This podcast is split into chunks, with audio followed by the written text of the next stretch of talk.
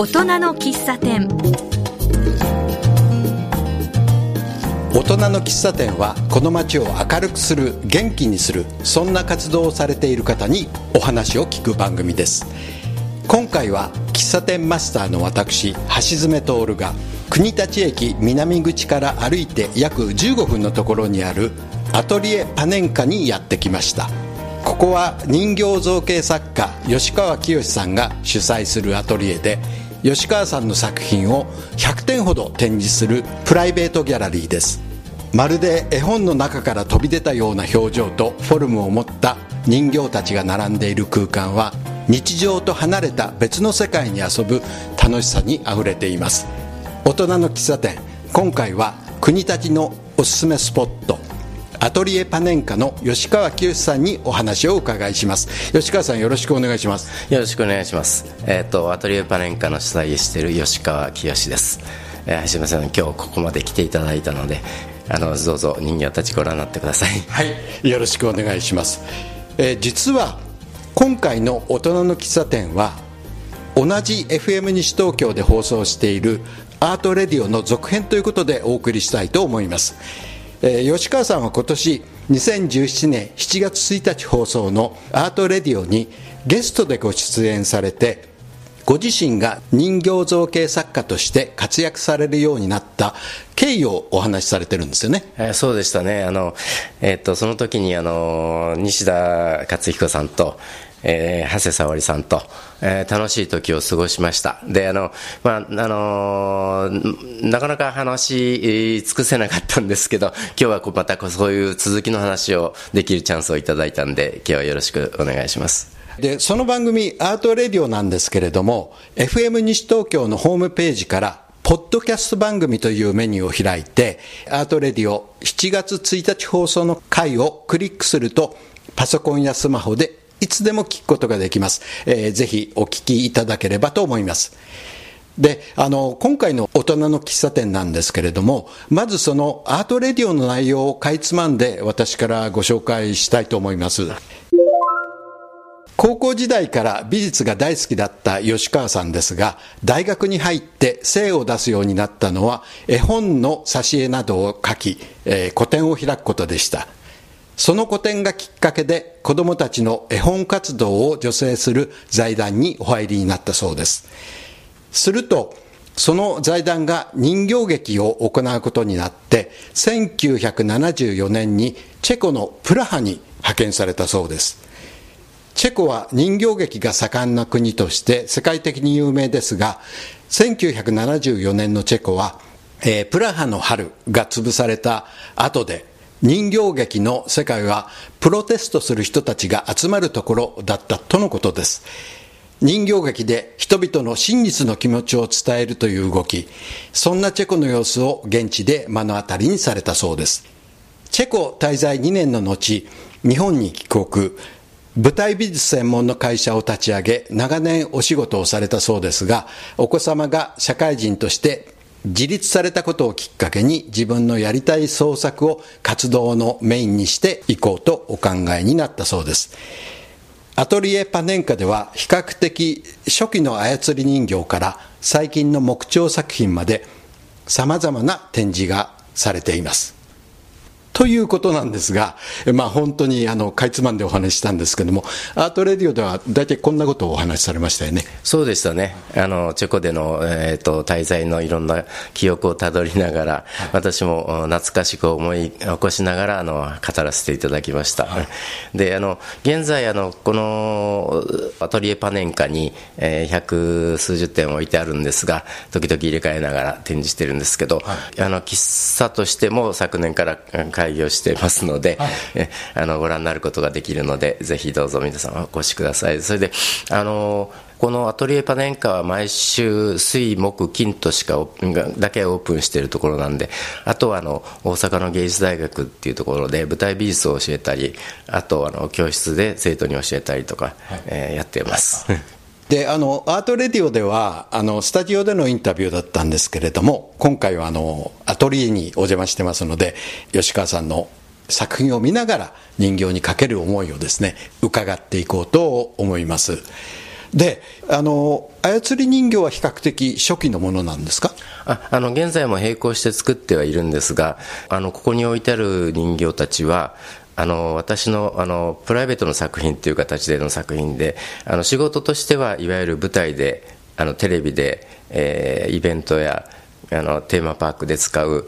動く人動かす人形を作ってそれも仕事としてもやってたんですね、はい、でここにある人形は私の作品として作っておいてあるものです。で、まあ、それはあの、えーと、比較的初期の頃のものがメインですけどあの今も作っています。で最近はあの木彫というかな動かない、えー、作品がメインになってますかね操り人形は関節のところがこう動くような形になってますよね。そうですね。あの手足関節がついていて、はい、あの上からの糸で動かすという形のスタイルですね、はい、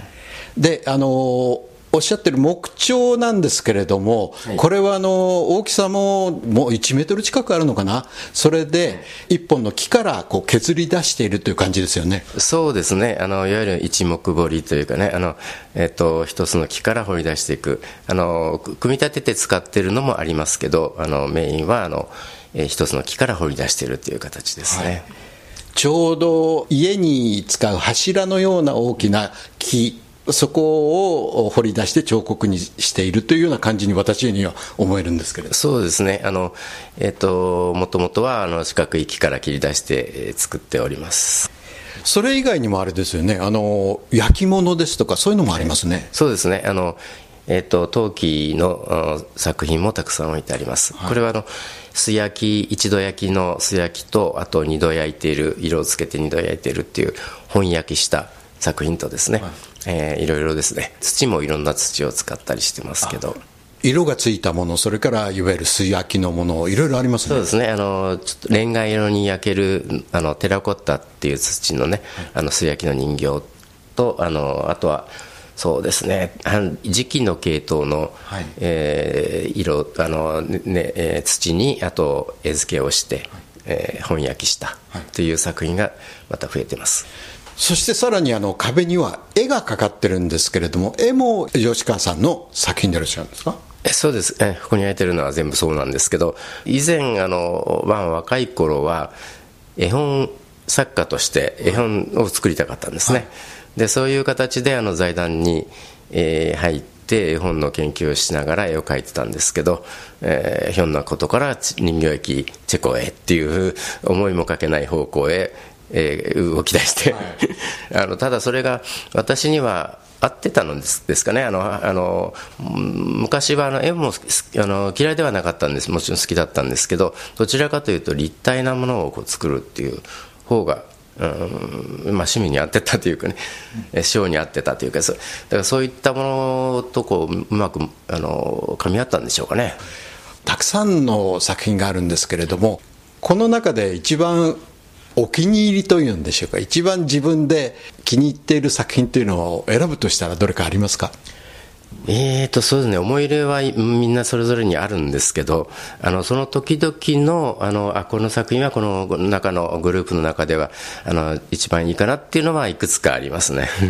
例えばどれなんかそうでしょう？あそこの、あそこのって言ってもラジオですけどね、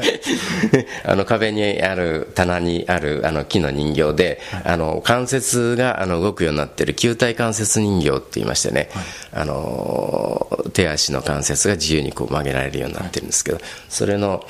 あのブンブンブンっていう、ブンブンちゃんっていう、あのいいろんな妖精をたくさん作ってるんですけど、その中の妖精の一つですけど、はい、あれなんかあの可愛がってますね。たくさんの妖精の中でも、そのブンブンちゃんを可愛がってるという思い入れには何か理由があるんですか？あので、まあ、出来上がった中での、えー、自分のショーに合ってるっていうかな、そういうものはありますよね。はい、まあ、それが一つですかね。はい、あとは、まあ、最近のはあの、えーと、もう少し社社会性を入れたものも作ってきてるんで、はい、えー、その中で、えー、母子像を最近よく作ってるんですけど、あのまあ、赤ちゃんを抱いたお母さんの姿を形にして、えー、あとあのいろんな思いを入れながら形ができてきたっていう感じですかね、はい、まあ、ただの母子像ではないですけど。はい。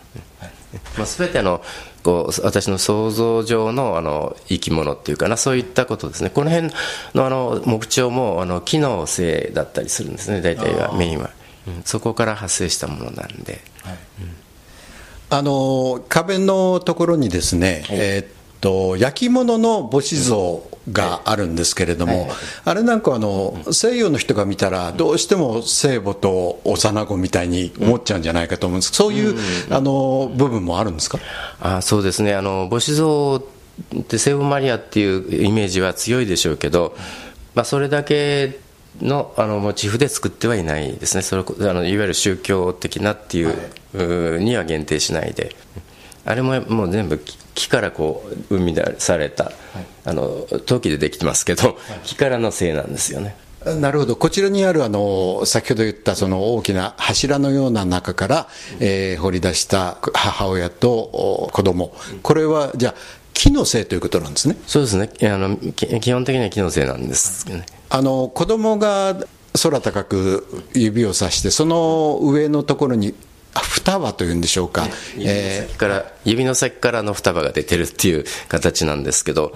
まあ、これはあの生命力というかな次の世代へのあの命のつながりといいますかね、そこのエネルギーっていうかそういったものを表してます、特にあのその双葉に色がついたあの作品もありますよね、はい、あの焼き物は色をつけたりしてますね。木彫はほとんど色をつけてないんですけど、あのこう受け継がれていくっていうかな。まあ、そういった生命力ですね、はい、あの人間には限らずっていう感じ形ですね。そうですね。あの人間以外の動物猫なんかが多いと思うんですけれども、その作品もありますよね。そうですね、あのまあ、猫っていうと、ちょっと人間に、ね、あの社会に近い動物かもしれませんけど、あとあのいろんな森の妖精と一緒に遊ぶ世界での動物という表現でやってますね、はい、あのたくさんいるのはハリネズミがたくさんいるんですけど、みんなでも可愛い顔してますね。まあ、あの私はあのなるべくあのその陰の方で込めた形の表現はあのしたくないんですね。あの明るい方っていうか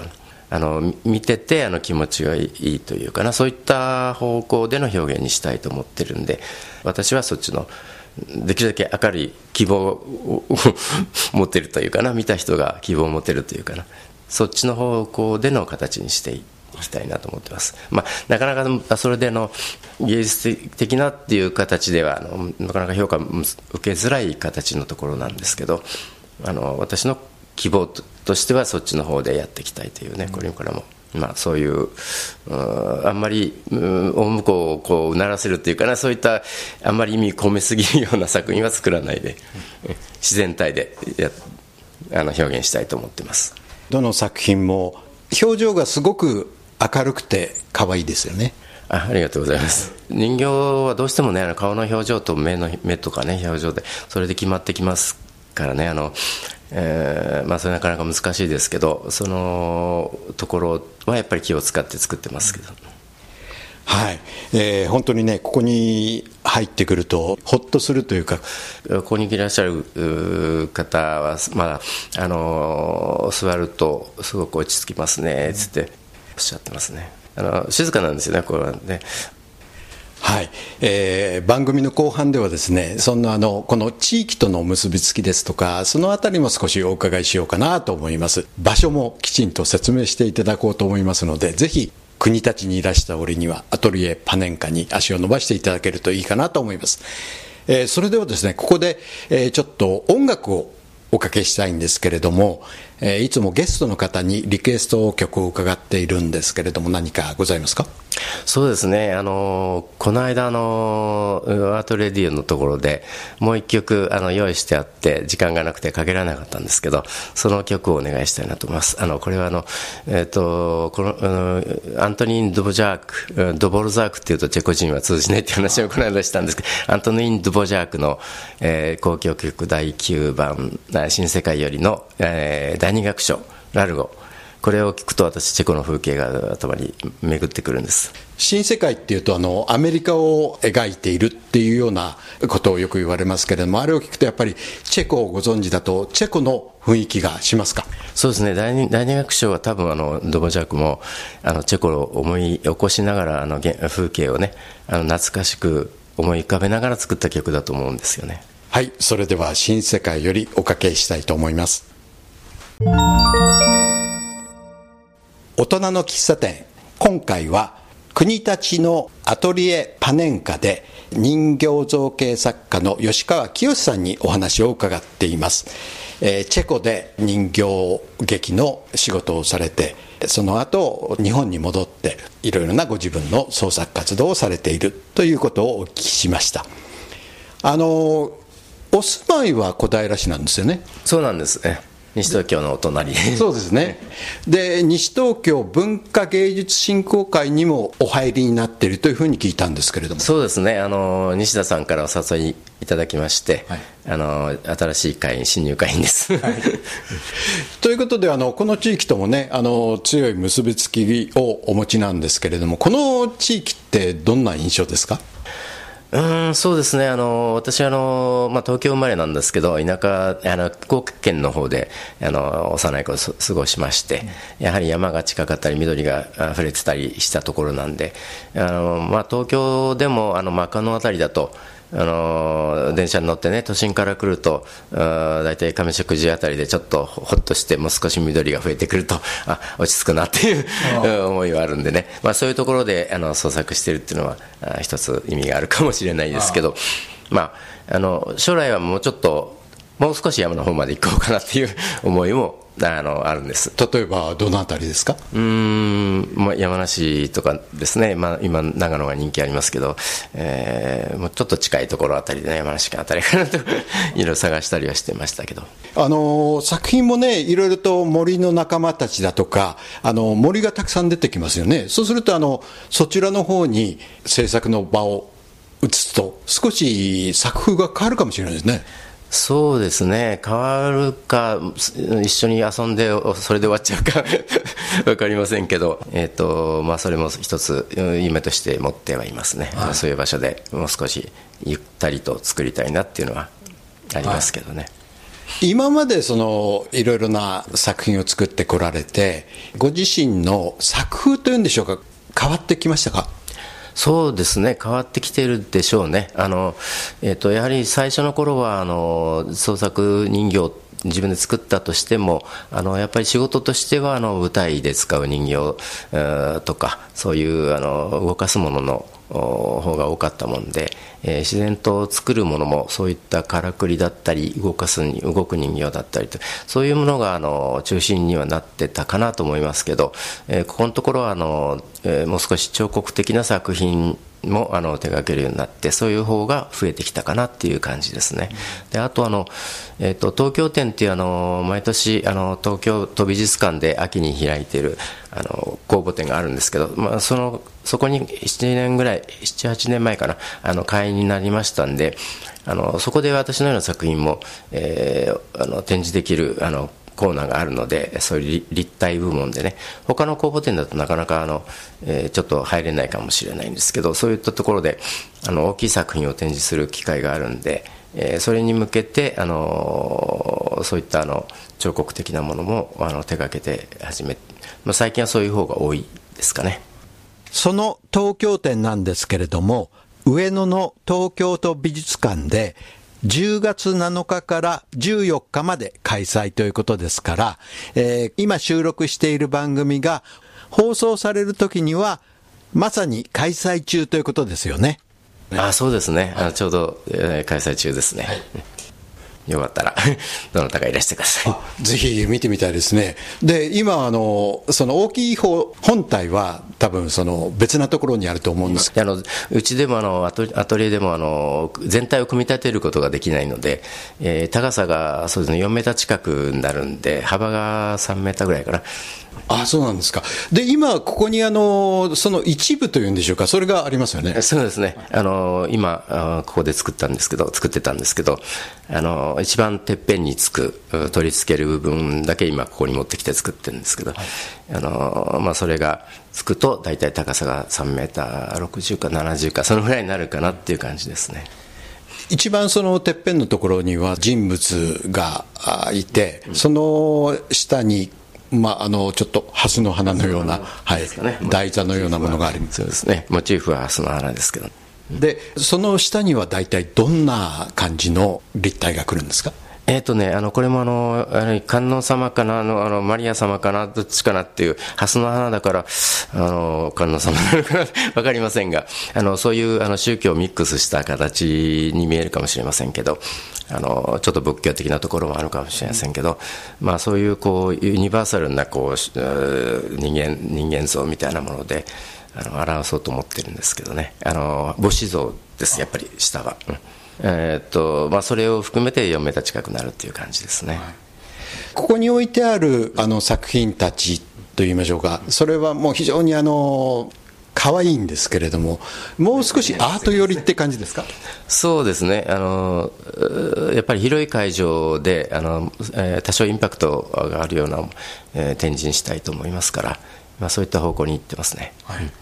現代美術のあのまあ、彫刻の部類なんですか？あの私の作品は本当に具象的なあの彫刻の部類になると思いますね、はい、ぜひ拝見したいですね。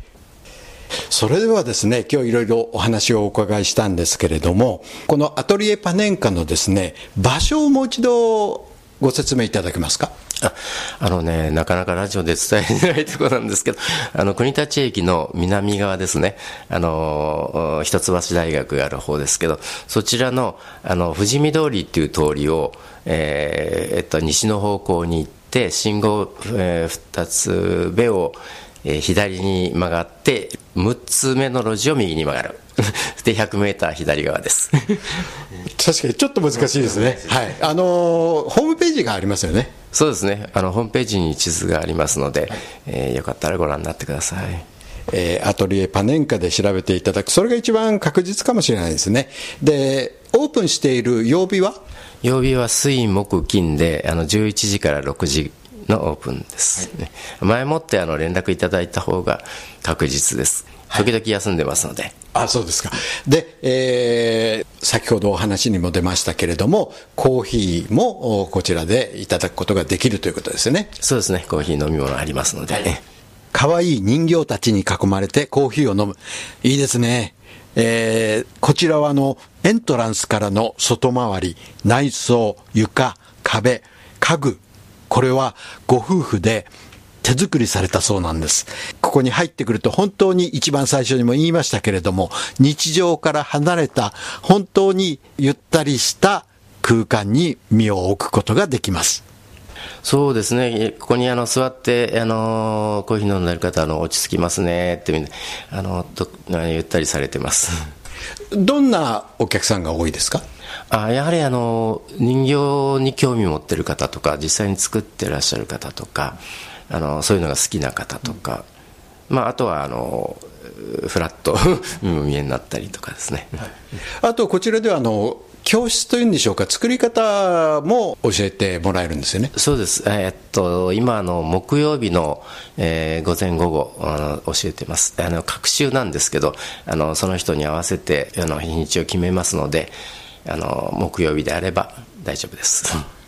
ね、そんな感じであのこちらで創作活動もできるということですね、楽しみですねあのあとねあの、その場ですぐ作れるようなあの体験教室もありますので、あの粘土で作ったり、焼き物だったり、まあ、そういうコースもあるので、それはあの30分とか1時間とか、1回だけでできるようなものです。はい、ぜひあの国立にいらした折には、アトリエパネンカ。いらしてみてはいかがでしょうか。今日はどうもありがとうございました。どうもありがとうございました。あのぜひあの足を運んでみてください。